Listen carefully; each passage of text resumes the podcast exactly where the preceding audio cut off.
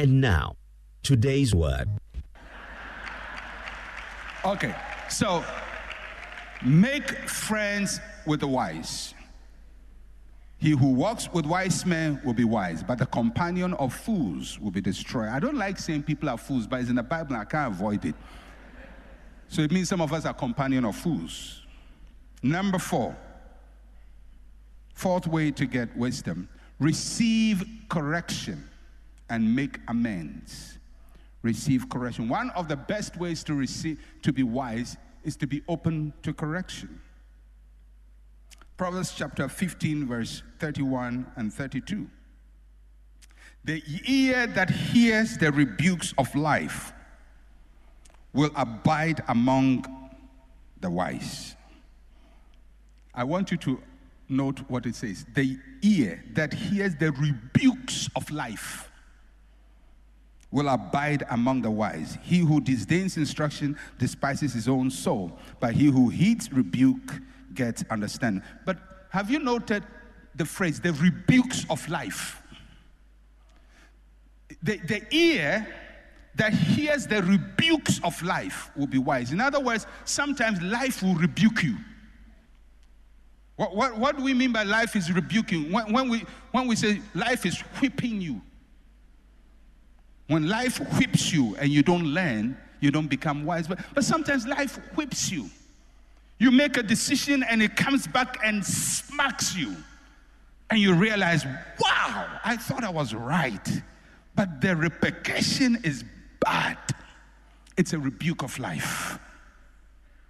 It's a rebuke of life. You made an investment Somebody promised you, oh, if you do this thing in, in two years, it will multiply, multiply, multiply, and, and you can solve all your financial problems in two years, and it whipped you. It's called the rebuke of life. You had an opportunity in life, and you destroyed it, and it hit you back. It's the rebuke of life. And there are some people who never hear the rebuke of life. Life whips them, but they don't hear. I remember talking to an older mentor of mine. He's a pastor, and uh, he's now about 90 years old, still preaching. And uh, he was telling me about almost 20 or so years ago, he said, he was traveling once, I think in the, sometime in the 40s. He was going to take a train. And when he was going to take the train, somebody picked his money from his pocket. Pickpocket picked his money. And he says, since then, he never put money in his pocket. And he told me where he put his money. I won't tell you. So, so you go and steal it. But he said, I learned not to put money in my pocket.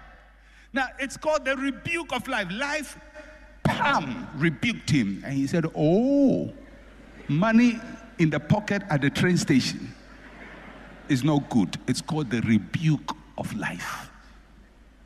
When life smacks you and you don't learn, it will smack you again. If you don't learn, it will smack you, smack you, your, your cheek will swell but you are not learning, then it will turn to the other cheek and whack you and whack you and whack you. It is swollen, you don't hear. Then it goes to your head and hit your head.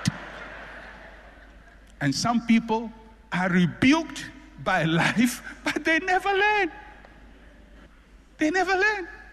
Make the same mistake. I, some, I mean, sometimes you see people who have married seven times. I said, What's wrong with you? At least you married the first one, it didn't work. Second one, it didn't work. Third one, it didn't work. Fourth one, it didn't work. It means that you're making the same mistakes.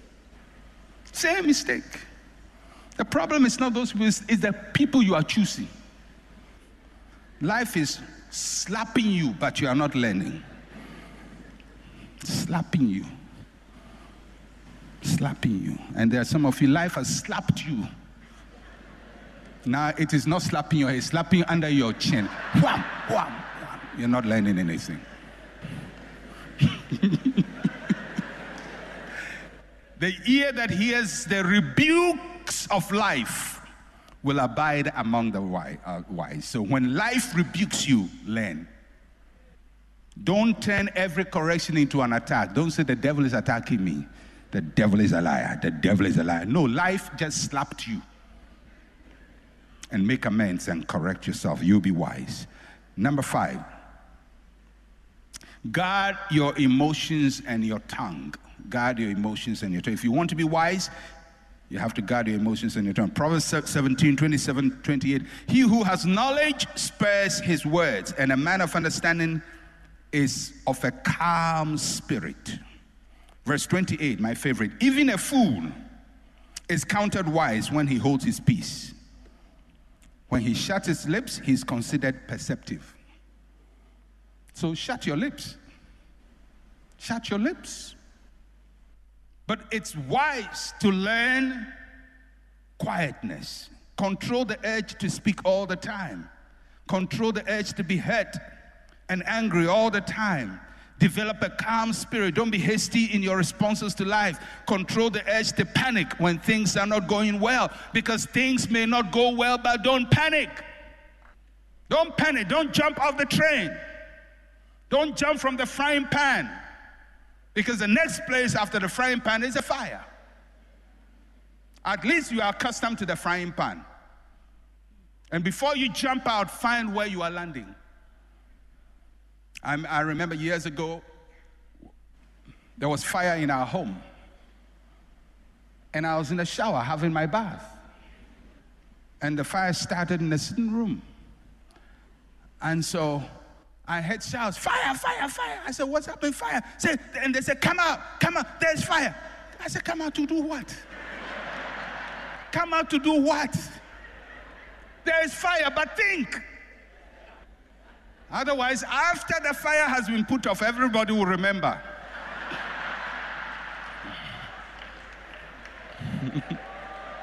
Have a calm spirit. Have a calm spirit. Have a calm spirit. Don't panic. Don't jump. Don't just respond because things are hard. Things are hard. Hey, what shall I do? What shall I do? Calm spirit. Calm spirit. Calm spirit. All right. So guard your emotions and your tongue. Number six, appreciate the brevity of life. Psalm 90, verse 12. So teach us to number our days that we may gain a heart of wisdom. When we are young, we see ourselves as having a lot of time. We look ahead of us and wonder when we will ever grow. Didn't you? Those of you who are about 50 and 60. Oh, I, I want to grow up. I want to grow up. I want to grow up. Now you want to be young. Look at all the things we're doing dyeing the hair, trying to do all kinds to be young.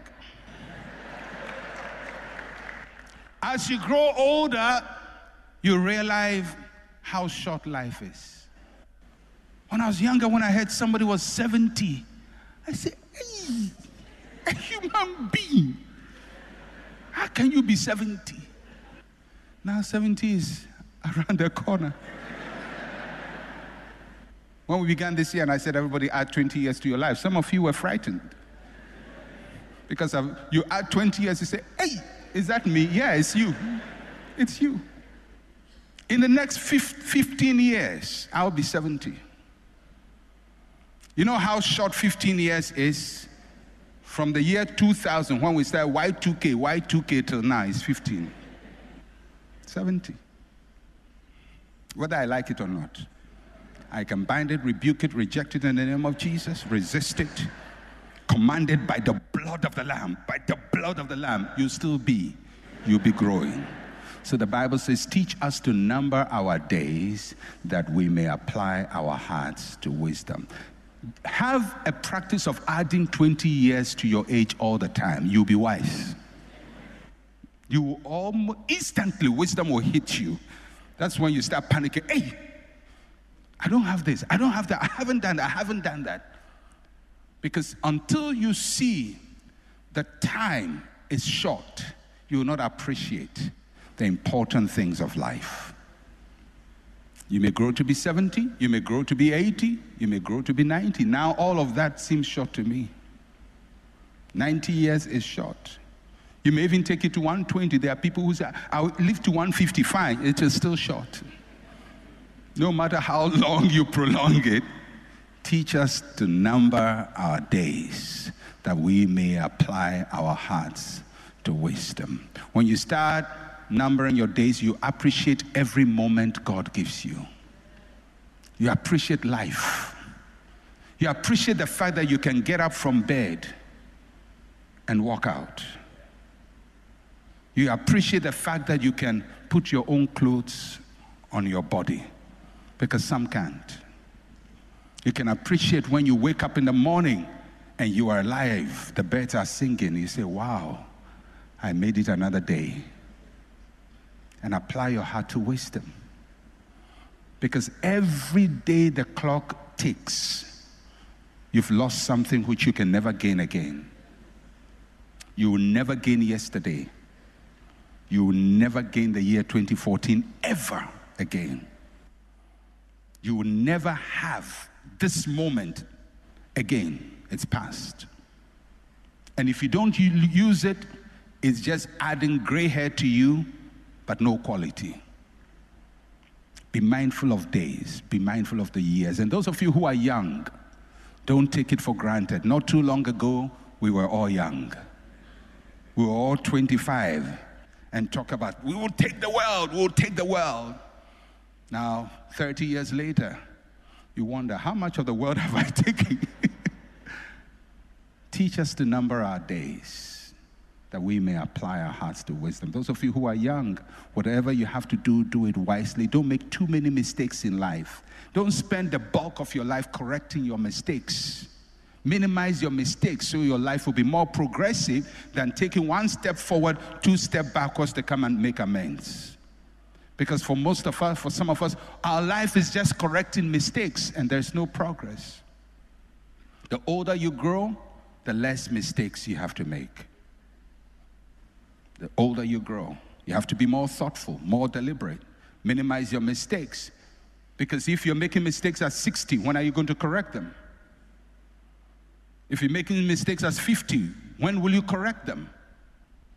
You may not have time to correct them. You're making mistakes at 70, when are you going to correct them? Because one of the things you realize when, when you are young, life is more flexible. Know, little children fall down the floor, fall down the floor, fall down the floor and get up, fall down, get up, fall. And sometimes they fall by themselves, boom, and get up. And they are laughing, get up, get up. One of the things I didn't use, I didn't understand when I was growing up you know, I hear my parents, my aunties who would talk about somebody older, and they said he fell down. He was, he was having his bath and he fell. I said, get up. I didn't know that when you are older and you fall, you don't get up. Somebody falls in, in, in his bath. Not that he has a stroke, he's just falling in the bath and can't get up. Because as you get older, it's more difficult to bounce back, more difficult to recover. So you have to minimize your falling. You have to minimize your falling. Have to minimize your mistakes because recovery is going to take you a long time. A long time. Those of you men, especially, you are 65, you've now gone for a girl. after all the wisdom you've accumulated in your life, you now have a 25 year old girl by your side. Okay. it's your wisdom. You follow it. You, you follow. It's a free world. Follow it. Teach us to number our days. Final, final way to get wisdom. Number last. And that's what most of you were wishing would be number one. Pray for wisdom. James 1 5. If any of you lacks wisdom, let him ask God, who gives to all liberally without reproach, and it will be given to him. In other words, if all of these, number one to six, has failed, pray. Ask God to give you wisdom. And in addition to number one to six, pray. Praying for wisdom is not a one time activity. Praying for wisdom is seeking God's guidance in all the major choices of your life. It's a daily, moment by moment activity. Somebody is speaking to you and you, you are heating up, you are getting angry. That's the good thing about when you are getting angry, you see it. Don't you see it? You, you see, you see that you are sparking, you're just coming. And what the person is saying is just really annoying you, and you know, I'm going to say something very, very bad in the next two minutes. At that time, pray for wisdom. Say, Lord, I'm getting angry, I'm getting angry, I'm heating up, Lord. Give me wisdom, give me wisdom, give me wisdom. Somebody is making you a financial offer. Pray for wisdom. Somebody has told you something Pray for wisdom.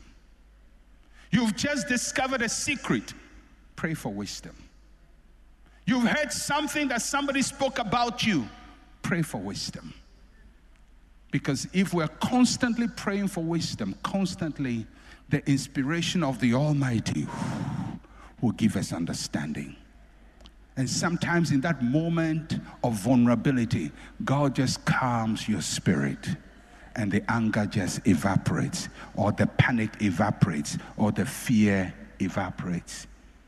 You pray for wisdom all the time. One of the things, practices I've developed in my life for years is pray for wisdom. I pray for wisdom more than anything in my life. I pray for wisdom constantly, constantly. Even when I'm preaching, I'm praying for wisdom.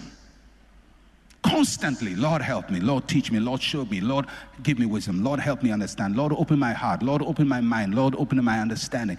Constantly, constantly.